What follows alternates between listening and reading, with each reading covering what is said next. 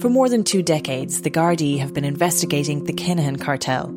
British and Spanish authorities have also been involved over the years, but this week the investigation went global. So we got the first inkling what was going to happen late on Monday night when the Americans, the US Treasury Department, put out a release saying that they were placing uh, seven people from the Kinahan organised crime group on a sanctions list in the US, and they were also placing three companies that were linked to some of these men on that list as well. Then, at a joint press conference by Irish, American, and British law enforcement on Tuesday, the US ambassador to Ireland, Claire Cronin, made this announcement. The United States Department of State is pleased to announce a reward of up to $5 million for information leading to the financial disruption of the KTCO or the arrest and convictions of its leaders, Christopher Vincent Kinahan, Daniel Joseph Kinahan, and Christopher Kinahan Jr. The Kinahans have built a billion euro empire out of drugs and firearms trafficking.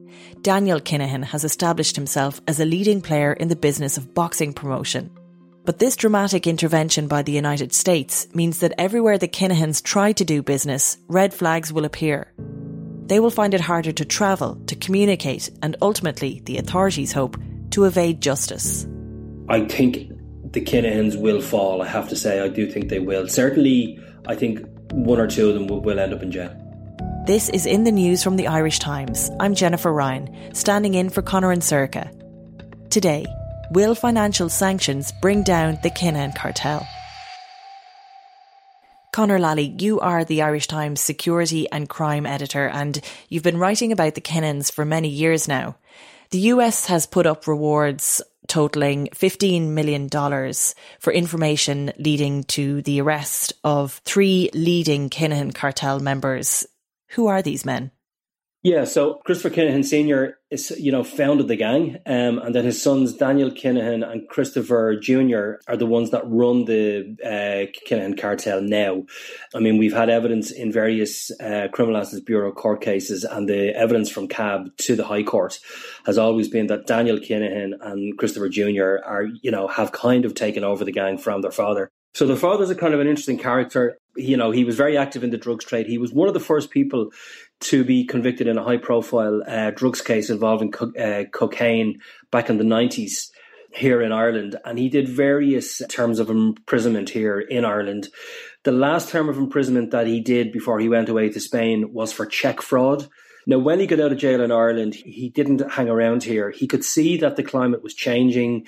The Criminal Assets Bureau had been introduced several years, and the first really high profile cases by the Bureau had gone through the courts at that stage. So obviously, Christy Kinahan could see that if you hung around Ireland, there was a new regime, and you know that involved just you know taking your wealth off you, basically. So he left Ireland for Spain and he was based in southern Spain for a long time. And basically, he set himself up there as a drugs wholesaler he would source large quantities of drugs from you know suppliers throughout Europe and then in South America, and then he would sell them on to smaller criminal gangs. And his main market for a long time was the Irish market. So really, as the Celtic Tiger boomed here in Ireland, drug taking really took off, and Kinahan was the main supplier of that and got very rich during that period. As the Irish market went well for him, he then expanded into other markets, particularly the UK and he just became this massive drugs wholesaler. Now based on the Costa del Sol, Kinahan has built one of the top criminal empires in Europe. He speaks four languages, has two university degrees, and flies across the continent by helicopter. There was a change in the dynamic then.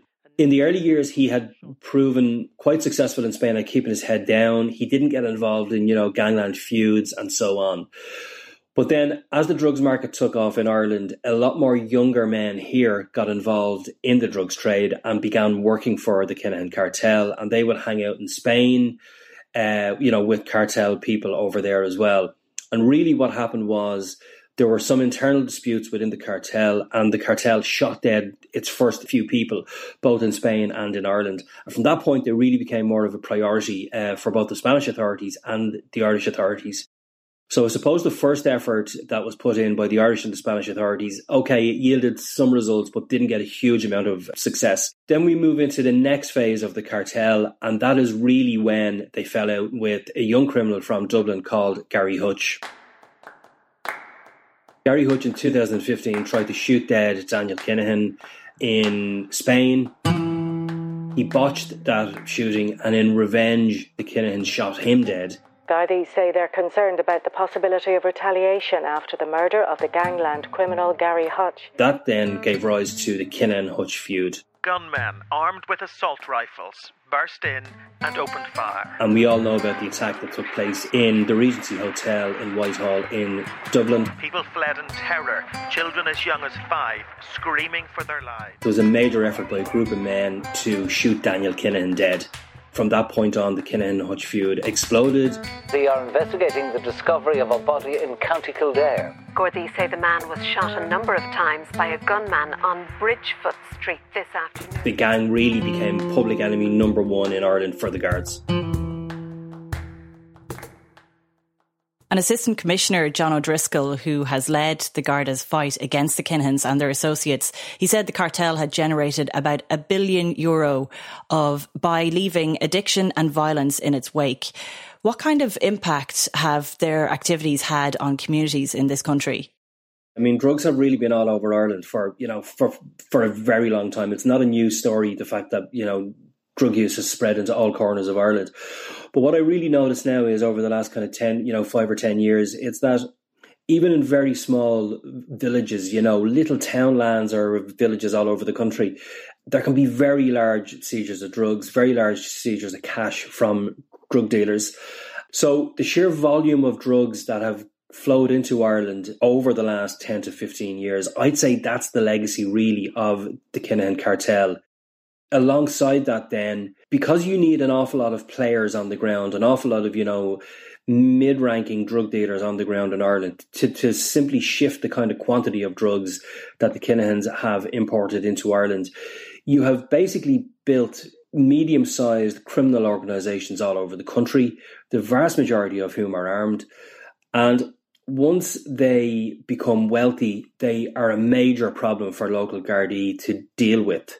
So it has really the Kinahan cartel and the money that their drugs have brought into Ireland, the money that they've brought in for gangland criminals, has really made gangland crime strong here.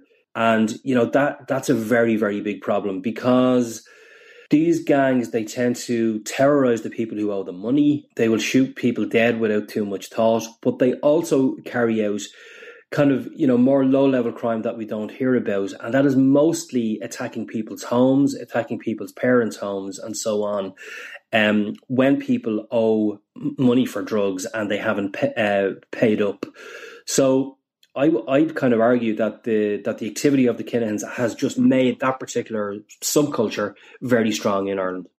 For years, they have used intimidation, influence, and money to destroy towns by pouring drugs into the impoverished streets. They prey and profit from the addicted while living lavish lifestyles in Dubai. Tuesday's announcement came off the back of a six year international investigation into the activities of the Kinahan cartel. Did you learn much about how this investigation unfolded?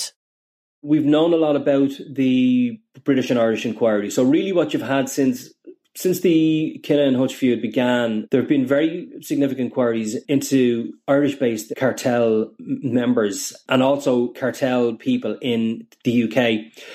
And the guards have pretty much wiped out the Irish wing of the Kinahan cartel.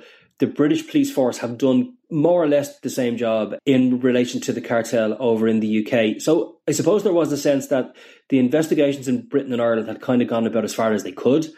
And then the big problem was the leadership of the cartel, you know, that a- apex of it is in Dubai. And the end game here is really not going to is really not about getting Christopher Kinahan uh, Jr. or Senior or Daniel Kinahan back to Ireland to go on trial. I think the end game here is now um, the Brits and the Irish have basically got the Americans on side, and now they are very hopeful that the Kinahans will end up on trial in the US.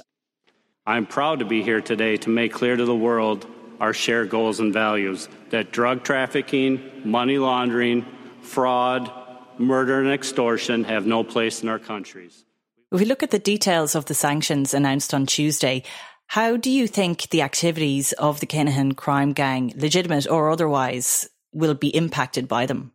What the sanctions do is they basically shut Christy Kinahan, who founded the cartel, Daniel Kinahan, who's his oldest son, and Christopher Kinahan Jr., who's the youngest son. They basically shut those three people and four of their associates out of things like, you know, the US banking sector.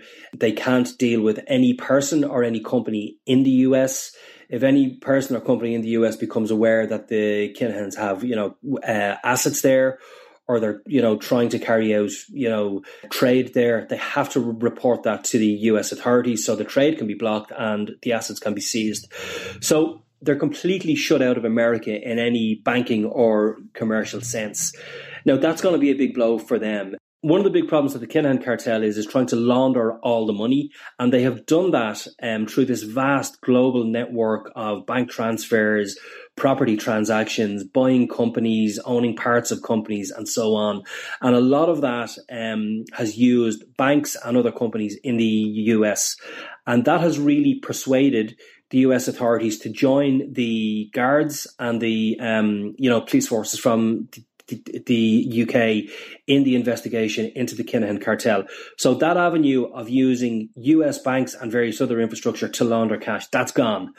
Um, and if we try and project forward a little bit, if the Kinahans are to be caught, that's probably how they're going to be caught.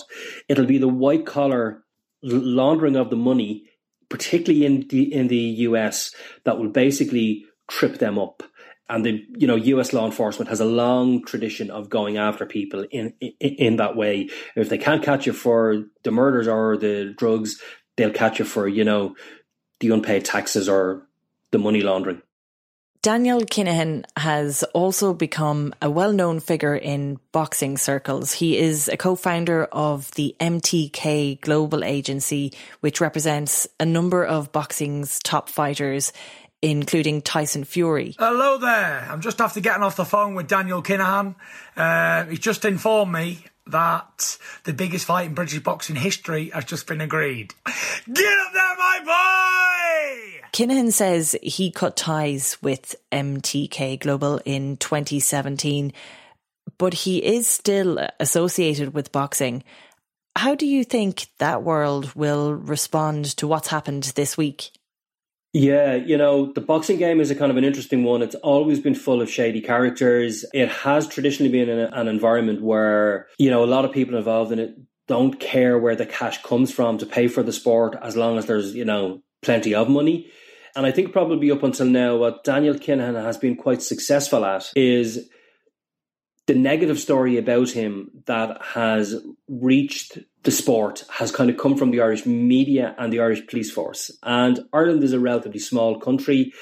And I think probably for the US media and US boxing interests and also British boxing interests, it's been easy to brush off. It's been very easy to uh, brush off what the Irish media and the Irish police force says because we're a very small country.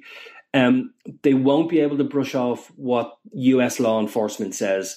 They are just a far larger animal. Their influence is much bigger. Um, and the fact now that US law enforcement is really bearing down on Daniel Kinahan, I don't think boxing will be able to ignore that the way it was able to ignore the Irish police force and the Irish media. Um, and I think Daniel Kinahan is probably at a stage now where, you know, whereby once one or two very powerful people in the sport kind of back away from him or cut, you know, cut ties from him, the whole house of cards could fall. As of today, the Kinahan Transnational Criminal Organization joins the ranks of Italy's Camorra, Mexico's Los Zetas, Japan's Yakuza, and Russia's Thieves in Law. US officials say the Kinahan OCG joins the ranks of the Yakuza, Camorra, and Russian mafia in, in their view. Do you think the Kinahan cartel or elements of it might have enjoyed that comparison? Yeah, I thought that was a very interesting line coming out of the last couple of days, you know, um, and it really shows the approach that the Americans say that they're going to take to the leadership of the Kinahan cartel, and that is very bad news for the uh, the leadership of that of that cartel. Um, would they? I mean, some of these guys enjoy the kind of you know negative glamour that goes with being compared to very infamous and very powerful cartels in South America and Asia, and you know all the rest of it. Um, but I suspect that the people who were involved in the Irish wing of the of the of the Kinahan cartel would be flattered by that comparison a little bit more than the leadership of the cartel that's now based in Dubai. Um, and the reason for that is Daniel Kinahan in particular is making great strides to kind of, you know, transfer over from the world of organized crime into pro boxing. He wants to be the main power broker in that particular sport. He wants to be accepted by the sport. He wants to wash his image in that sport, and he's made great efforts to do that. Um, we've seen a lot of you know very orchestrated things that he's done. He's got people like Tyson Fury to kind of you know praise him on social media. Um, he's done all kinds of things, and he really he really wants to be the public face, the main power broker in the sport globally at the very top of the sport. So the comparison that was made this week between the Kinahan cartel and you know is essentially the main mafias all over the world that you know the U.S. authorities have dealt with. Um, that comparison won't do Daniel Kinahan any favors, and I think it was such a kind of a snappy and powerful quote that he, it will follow him around everywhere, and he won't enjoy that comparison. And I think it will probably, between that comparison and the $5 million reward being offered for information on him, I think those two things combined um, are nails in the coffin for him, really, particularly for his involvement in pro boxing. Now, he may remain involved in the background, unofficially in the shadows, but the idea that he'd have any, you know, on the record formal role, um, I think that has to be gone now. And going back to the three, five million dollar rewards for information leading to the arrest or financial disruption relating to the activities of the Kinahan gang, how significant a move is this? Do you think it's it's likely that someone close to them could betray them for this kind of cash? I mean, I certainly think they could. Daniel Kinahan's profile is very high. He's made a lot of enemies, uh, both in the boxing world and, and in organised crime. Having said that, the cartel is very powerful, and when it has been crossed by people in the past, the outcome for those people hasn't been good. I mean, a lot of them have ended up dead. So I think somebody who had information that could put them behind bars might be tempted by the money, but they would also be concerned, you know, for fairly obvious reasons. I, I, I just have a feeling I always thought that American involvement was required in order to catch these three guys. I always thought if they were ever going to end up in trial, it would be in the US I think at least some, some of them will go on trial in America. Um, and I highly suspect that somebody from within their own organization will g- give information to help that process. Um, it's very hard to be certain about that. But I just think the events of the last week are a major turning point, and I think the Kinahans will fall. I have to say, I do think they will. Certainly, I think one or two of them will, will end up in jail. But how will the Kinahan gang react? What do you think eh, their next move is? God, it's a very good question. Their world has definitely become smaller, that's for sure. I think they would be very wary of, you know, traveling anywhere now. I mean, they're in a position now where they can't even use a Visa card or they can't even travel on a US airline. Their world has definitely become a lot smaller. Um, the Americans are now breathing down their necks. And I think what may happen is you may have splits within the camp. When I look at this over a long period of time, I think Daniel Kinahan's involvement in pro boxing has drawn a lot of attention onto the whole cartel. His father and Christopher Kinahan Jr. have much lower profiles. I can't help but think if Daniel Kinahan had a lower profile, the Americans mightn't be involved uh, right now as they are. His stepping up to the higher echelons of pro boxing is really something that international law enforcement can't let happen, cannot let continue. And so you may have a split within the cartel. Generally, what happens with these things is once there's a sense that somebody powerful in an organized crime context is about to fall, uh, the people around them turn on them very quickly. So I don't exactly think the cartel will implode, but I think some people within the organisation, certainly people who have access to information, may come forward to the police um, and give that information. I mean, it is hard to see that happening right now, but as things unwind a little bit for the cartel, I think their power will slip a lot quicker than they expect. That's it for today. This episode was produced by Declan Conlon. In the News we'll be back after Easter.